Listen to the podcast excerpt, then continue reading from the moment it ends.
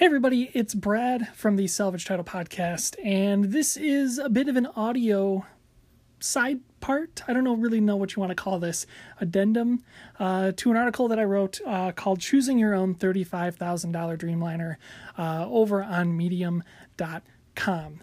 Uh, basically, the roundabout here is I wanted to think about what it means to travel as a family in 2020 with COVID going on. You know, we we are in a time where plane travel has been exceptionally affordable, um, relatively quick, obviously very safe, uh, and many many people have been choosing to fly to their family destinations uh, over the past few years instead of doing the usual road trip where everybody piles in the uh, proverbial minivan or family sedan uh, to go visit grandma or to go to Disney World and uh, that seems to be changing a bit. Uh, there was an article in the Detroit Free Press talking about how 50% of Americans, uh, at least earlier this spring, were saying that they were going to be strictly traveling via car uh, going forward. And that is uh, the first time it's been that way in a very long time. And with this impending, or I guess I shouldn't say impending, this continued movement towards crossovers happening, uh, you know, it's probably as good a time as ever to think about what your crossover options are going to be if you're taking a long distance road trip. Uh, so I kind of created this mythological trip where we're going to be traveling from uh, where I live in Grand Rapids to Orlando, Florida. It's going to be about a 2,400 mile round trip.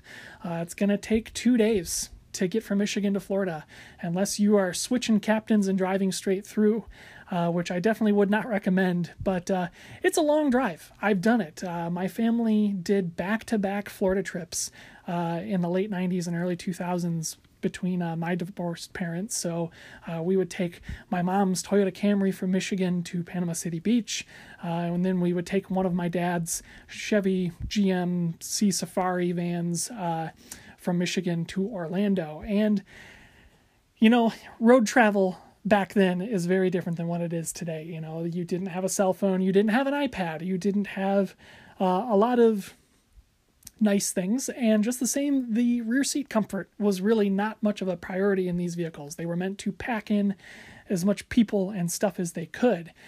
And the novel thing about, at least in terms of my mom's Camry at that point in time, is that when we were caravanning with a group of uh, her siblings, we all of our families traveled together. Uh, the Camry was able to be the car that was the most quiet. It was the most comfortable, had strong AC. Uh, we had a CD player. Uh, and we were able to, you know, really cruise in speed and do double stints in many cases over our family cars, our family members' cars, because, you know, they had these big V6 and V8 engines that were guzzling gas uh, seemingly just as fast as you could put it in. On the flip side, with my dad, you know, taking these vans, you know, there were five five of us total in that family at that point in time, and piling into a short wheelbase uh, Chevy uh, or GMC, I guess, in that one particular case, uh, it was really going to be the only way that you could fit in everybody's luggage and you could fit in everybody's, uh, you know, bodies in one piece uh, and get to Disney and have a nice week. So, what's that like today? You know, the, the minivans are not here, family sedans are gone. It's going to be crossovers. And we've got a lot of new crossovers coming out later this year. And, and actually, they're not going to be too far away. Uh, we've got the new 2021 Hyundai Santa Fe that's got some weird overlaps with the current vehicle. We've got the 2021 Toyota Venza. Uh, that is a import of a Japanese market vehicle called the Harrier. And then we have the all new 2021 Nissan Rogue, which is the vehicle that kind of spurred this whole discussion. So, with this 2,400 mile round trip in question, uh, it's also important to compare this in terms of, you know, what your travel costs are going to be versus what it would cost to hop on an airplane and just get there. Um, I looked up some travel pricing from Grand Rapids to Orlando uh, a couple months out just because, you know, typically that's how things go. And it was about $680 before tax round trip. We won't worry about the tax stuff Uh, but 680, you know, that's a pretty fair price for a family of four uh, to do a round trip airfare. I was actually pretty impressed. Uh, doing things with gasoline in terms of these crossovers. Uh, we're, we're pricing gas at about $2.10 a gallon, which is currently the national average. And we are assuming that you have to stop at a hotel on the way down and a hotel on the way back. Uh, probably wouldn't want to stay at the uh, Motel 6 you know, offense, but uh, you know, a nice hotel is going to run you about 200 bucks a night.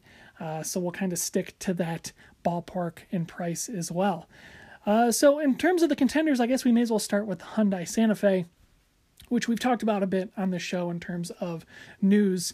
Uh, the Hyundai Santa Fe is, without a doubt, I think my favorite crossover currently on sale right now. Uh, a lot of that has to do simply with one, it looks really nice. Two, uh, dollar for dollar, pound for pound, uh, you're not going to get a better level of equipment and packaging uh, compared to any other vehicles in its segment. Uh, the weird part about the Santa Fe is that it is technically technically a tweener sized vehicle. So uh, while on paper it does compete with the Honda CRV and the Toyota RAV4, technically it's larger. They're longer. They're a little bit bigger overall, um, but they on price they're actually cheaper than the RAV4 and the CRV. Um, what is interesting about these three that we're going to talk about in this segment, they're actually all fairly similarly sized, which is uh, interesting. There seems to be a new sliver emerging between the compact crossovers and the midsize crossovers. Uh, so these three kind of all line up in an interesting little way. Uh, but back to the Santa Fe, what we know about this new one is that it is basically taking most of what's in the current vehicle and putting it on a new platform. Uh, so the interior is largely carrying over. It sounds like the mechanical bits are largely carrying over. Um, a few of the panels are carrying over, but for the most part, everything else will be new. Um, there's no word on fuel economy. There's no word on other things, but you can probably assume for the most part, it's going to be roughly the same as what the current model uh, is. So the current Santa Fe, you know, for 28 or so thousand dollars, you get a bevy of really great uh, safety features. You get a really good uh, self-driving, or not really self-driving, but driver assistance package that does really good lane keep, uh, has a really good start-stop, uh, radar cruise control assist, and in the end, you know, might be one of the better things this side of a Tesla or a Cadillac with Super Cruise in terms of alleviating uh, stress and you know um, things like that from behind the wheel, especially if you get caught in traffic. Because let's just be honest, as somebody who's made this trip down uh, I 75 and other little highway runs, uh, there is a lot of stop and go traffic once you get south of Kentucky. So um, that would definitely come in handy. The downside is with the Santa Fe is that, uh, well, the size quotient, yes, it is larger, really kind of depends on what you're into. Um, there is a little more space in the front row. There is a significant amount of extra space in the second row of the Santa Fe, uh, but you end up losing a lot of space in the cargo area uh, with this packaging element, with this thing, uh, losing as many as I think it's like five cubic feet of space compared to the smaller Honda CRV.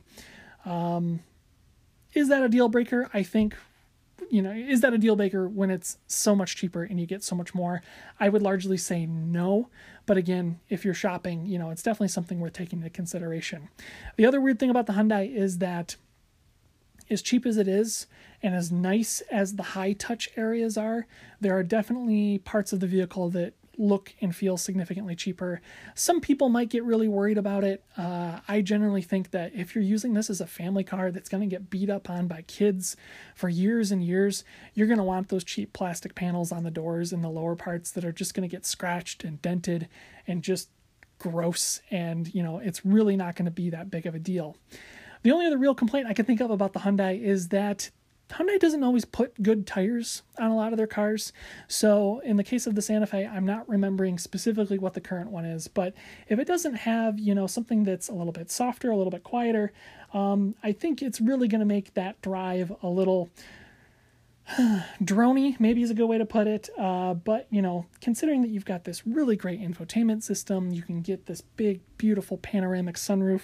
Uh, the seats are very comfortable. You've got a ton of legroom, especially in the second row.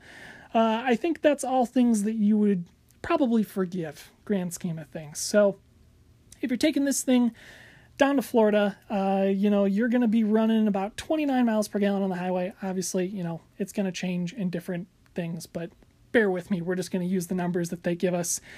Uh, that's going to take more than two stops each way. Uh, so this thing's going to be moving through a lot more fuel, uh, but you are going to be able to go 545 miles between stops, uh, which is arguably pretty darn good. This thing has a big ass fuel tank to offset the lower fuel economy ratings that it has. Uh, and generally, I think a lot of people say that Hyundai uh, rates their fuel economy a little bit lower than what real world is. So you might be able to go a good bit further than that. Um, so dollar for dollar, I think you know you're in pretty good shape. You're going to be able to really move with this kind of thing. Uh, but you know, fuel costs for the whole round trip is going to be about 174 bucks at 210 a gallon, and with the two hotel stops a night, you're looking at about 574 dollars. Now compare that to the 680 for the plane trip at about $100 difference. You know, you really would have to kind of determine uh, what if, if, if that's really going to save you that much time and energy flying uh, with COVID concerns versus taking the car. Um, I might lean into taking the car with this one just because this is such a big, comfortable, near enough perfect vehicle. Uh, but in the end, you know, everybody's going to be a little bit different. I'm definitely very excited to see what the 2021 model changes bring to the vehicle. Uh, but, you know, we're still a ways out to know for sure. Now, one that I'm particularly excited that's going to be coming later this year uh, is the 2021 Toyota Venza. Uh, I am a huge, huge fan of the old Venza uh, that has been gone now, I think, for what, uh, four or five years now. Uh, that Venza was based on the Toyota Camry. It was basically a really tall Toyota Camry wagon. Um, it still rode pretty low, but like the overall height of the vehicle was quite high. And the Venza just never really found a home in the segment. Uh, Toyota was kind of ahead of the game on the crossover thing. This was kind of meant to be a competitor to the Ford Edge, but the Ford Edge looked more like an SUV. And the Venza just never really quite clicked with folks. Uh, this new Venza is basically a direct import of the Japanese market Harrier uh, from Toyota. And if that name sounds familiar, beyond you know the military fighter jet. Uh, the Harrier was the vehicle that eventually spawned the Lexus RX 300 in the late 90s. Uh, the Harrier and the RX eventually split quite a bit, um, but some of the Lexus style elements, uh, design materials, uh, infotainment, all that stuff are still visible in the Harrier. And this new uh, version that we're going to be getting really seems like a significantly upmarket vehicle compared uh, to the Hyundai Santa Fe and the Nissan Rogue that we're going to mostly talk about in this thing. And, uh, you know, I think depending on where your priorities are at, uh, that might be a very smart thing to choose. Uh, the Venza is because it's going to be a little more premium, is going to be a little more expensive. Uh, I did some direct comparison in terms of uh, the Japanese market Harrier to what we are going to be getting in the United States, and the base trim Harrier with the hybrid, uh, the electric hybrid system. We're going to be getting a standard all-wheel drive uh, hybrid in the U.S. Runs about 3.8 million yen, which converts to about 35,500. Now prices in Japan include tax and other things like that, so you're probably going to be looking in the low $30,000 range to start. Uh, Toyota's going to be, of course, packing in the Toyota Safety Sense system, which is a pretty capable uh, safety suite that I think does a really good job for the price. It's not going to be quite at the level of the driver assistance tech that's in the Hyundai Santa Fe, uh, but you know, for the, for the money, you know, you're going to be doing pretty well. The other thing is, you know, starting in the low thirty thousand dollar range, you're still getting a hybrid. Uh, that's going to be the main thing that separates it from the Santa Fe and the Rogue, where hybrids are not currently lined up to be available, but they're definitely something that Hyundai and Nissan are talking about. So, this hybrid system that's in the Harrier and will be in the Venza is borrowed from the Toyota Camry hybrid. So, it's the 2.5 liter inline four matched with the hybrid Synergy drive. Uh, it makes a decent amount of power, uh, but it, those the, the, the, gasoline engine and the hybrid drivetrain drive the front wheels, and then there is uh, an electronically controlled uh, motor on the rear axle that actuates it as all wheel drive in certain uh, low traction conditions. Uh, that system is pretty clever. It's very, very capable in the Toyota RAV4 hybrid. Um, it's a little less capable in the new Prius, but you know, your mileage is really going to vary. Uh, but in the end, you know, it lets them do some smart packaging with this vehicle where, you know, it's kind of sort of a tweener sized thing. Um, it's fairly close in size to the Hyundai Santa Fe. I think it's about an inch or two shorter in overall length, but it is a little bit narrower um, and a little bit shorter in overall height, making it uh, have a much, in my opinion, sexier, uh, more sporty look even though the Venza very likely will be a much more boring vehicle to drive. And I think that's where the kind of priorities start getting a little bit weird for the Venza. Uh, you know, it's going to have much more plush materials, it's going to have much more uh, stylish things done to it. And as much as that's going to be very nice and very comfortable and likely very quiet, uh, this is not going to be a very engaging thing uh, long term. Uh, I think if this is going to be if you're looking for a weekend warrior in addition to a long distance cruiser, uh, I think the weekend warrior title is going to go to a different vehicle. Um, but as like a day to day car to use driving to work, maybe picking up your friends to go to, out to dinner, uh, the Venza makes a good case for itself. And I think the Venza really kind of caters more to older kids, teenagers, and above. Um, whereas, you know, something like the Santa Fe, you know, if you've got much younger children, uh, they they are probably going to work a little bit better in that kind of environment, just being spaced out a little bit more and having a little bit more room to kind of wiggle around uh, in that second row. But you know, the great thing about the Venza, like I said, is that it's a hybrid. It's a hybrid across the board. No matter what, you're getting the hybrid system set up, and Toyota is currently saying that they are getting a 40 mile per gallon estimate in terms of fuel economy. Now, of course, hybrids typically are much more fuel efficient in the city than they are on the highway, so it's hard to say where exactly that's going to be at. Uh, the other hard thing to determine is what the fuel tank size is going to be. So I pulled the fuel tank out of the old uh, Japanese Harrier, which is about the equivalent of 15.8 gallons. So at 40 miles per gallon, you're only going to use 60 miles of fuel round trip, which is only going to cost in total $154. So that's 20 bucks less for the round trip compared to the Hyundai, uh, but you're going to be stopping much less frequently. It's going to be just uh, over three stops total for the round trip, which is really pretty fantastic. Uh, being able to go pretty much the whole way to Florida, stop once, spend your time in Florida, get most of the way back to Michigan, stop once, and then you're home. Uh, that's that's pretty darn good. Um, so that's that's an upside. You know, if you're not, if you're not willing to spend a lot of time at gas stations and be creeped out by well whoever's hanging out at gas stations, uh, you know that's definitely an upside.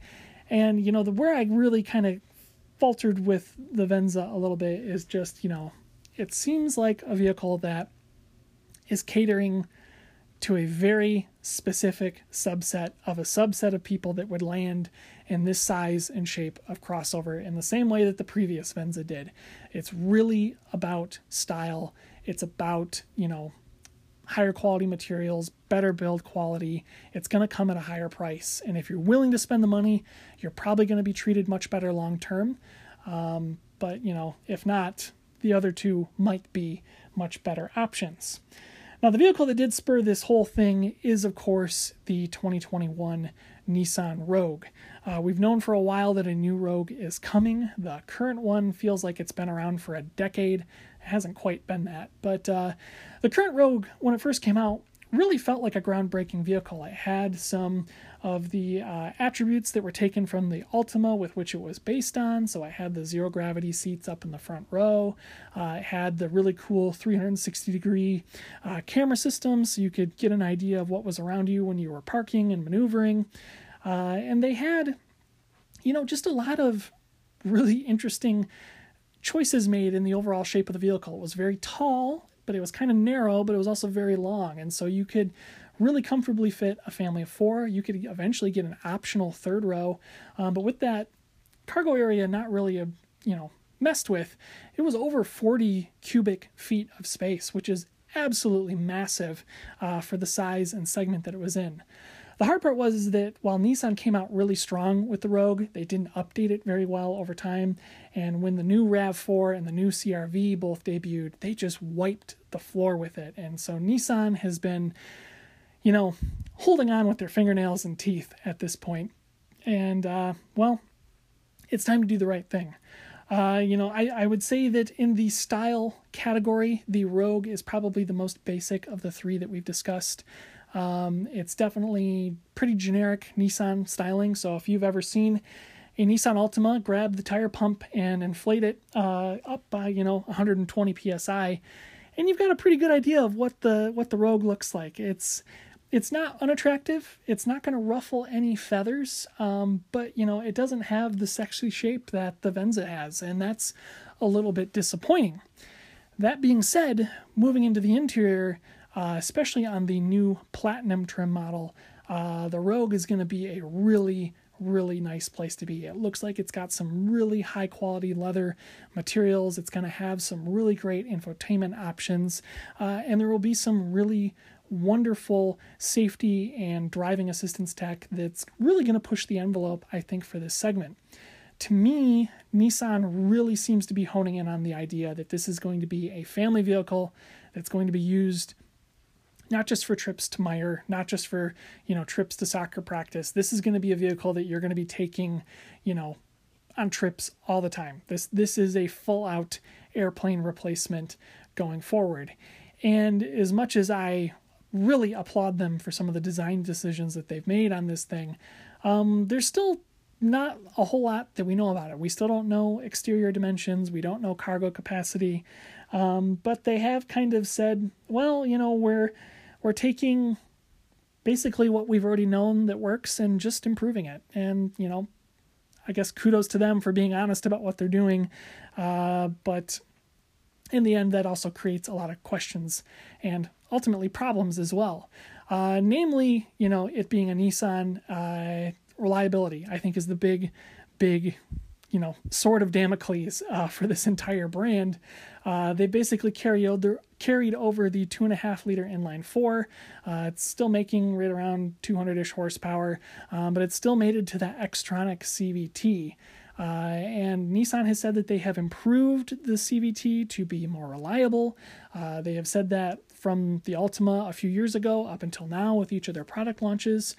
Uh, but the reality has been with this Xtronic gearbox is that you know, the thing blows apart after 60,000 miles, or you, you make it to 100,000 miles and you have to do some pretty significant maintenance to keep your car on the road. And that is just not the kind of thing that you want to have for a family vehicle because if you're putting these kinds of miles on it, that's going to be a lot of stress on that unit. And you know, you don't want to be left on the side of the road. Now, that's not to say that this Nissan's going to be unreliable out the gate. I think if you're just leasing it for three years and then you're dumping it back at the dealer and getting another whatever you get from a Nissan dealer, uh, you know, I think you're going to be in good company. And in fact, you know, Nissan does some really great lease incentives with these things that you can get a very well equipped Rogue for less than $200 a month before tax uh, with only a grand or so down. And at that rate, you know, for something like this that's going to be really great for your family, if you're comfortable with leasing every three years,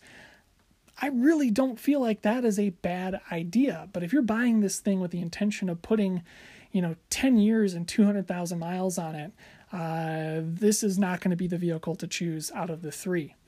Um, but, you know, I did mention that they are bringing in some really nice other features that I think are worth mentioning. So uh, the uh, foam seats from the front, the zero gravity seats, uh, are going to also be standard on the second row. So that means that the kids who are riding in the back, or if you've got adults riding in the back, uh, they are going to be there in really extreme comfort. Uh, I got used to these seats driving a uh, Nissan Altima some pretty long distances uh, one year in Florida as a rental car, and they are a game changer. As somebody who has a bad back, they they are absolutely phenomenal. They are supportive. They are great for commuting. And, you know, even if you're not the one driving, you know, you're in the second row, that is going to be absolutely magnificent, you know, putting 2,400 miles under your butt.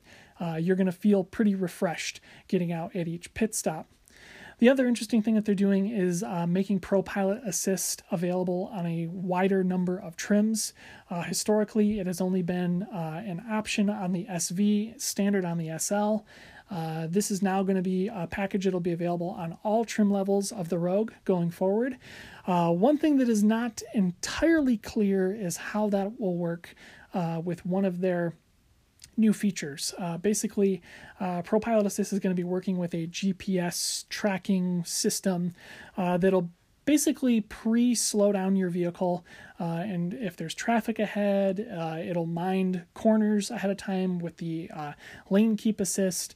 Um, ultimately, it's going to be using, you know, the Internet of Things to make your driving experience that much better in stop and go traffic on long distances you know really give you much more peace of mind a little bit more comfort uh, having that kind of system interact with you.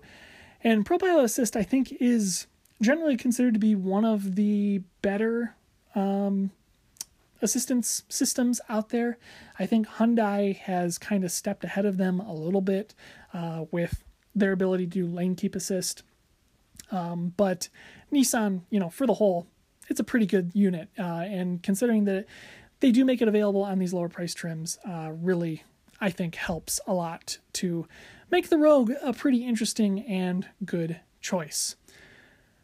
So, uh, with that 2400 mile loop, uh, kind of basing it on the current Rogue, since they're mechanically very similar and the size difference isn't going to be super, uh, super huge. Uh, well, it's a little less good. Uh, the Rogue does get the best fuel economy that's not a hybrid out of this group at about 32 miles per gallon, uh, but the outgoing Rogue has a really teeny tiny fuel tank.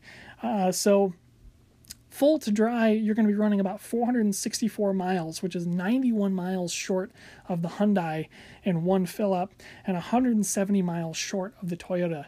So while you are getting really good fuel economy, you're going to be stopping more frequently, and uh, that is going to be a particularly annoying thing.